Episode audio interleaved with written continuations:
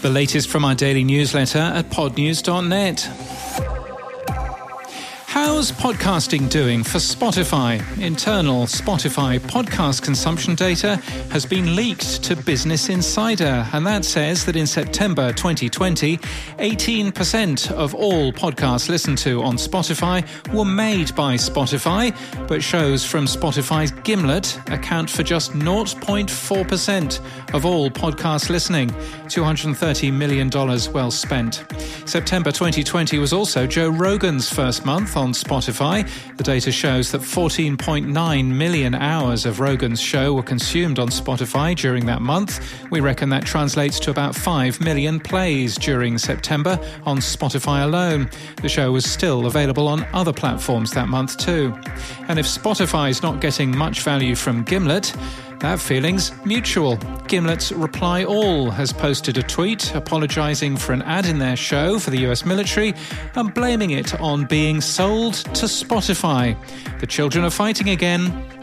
The Australian Podcast Awards is back for 2021. This year it features a total of 31 award categories. You can enter today. Podchaser has refreshed their creator profiles and alerts and made it simpler to follow creators across different shows. In terms of language, they're now referring to roles as credits. Entale has also added a way to follow people, as well as films and TV shows discussed within a podcast. It's driven by proprietary AI technology, the company says. You can now link to a specific timestamp in a podcast episode on Buzzsprout. Alban Brooks' demonstration of it chooses an excellent show. You should take a look.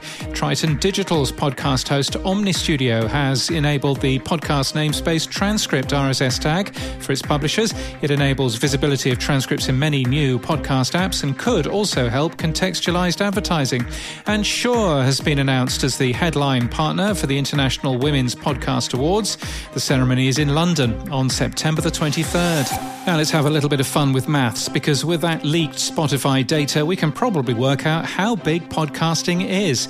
The average length of a podcast in 2019 was 37 minutes. So, with the 331 million hours of podcast played, that tells us that 543 million podcast plays were on Spotify that month.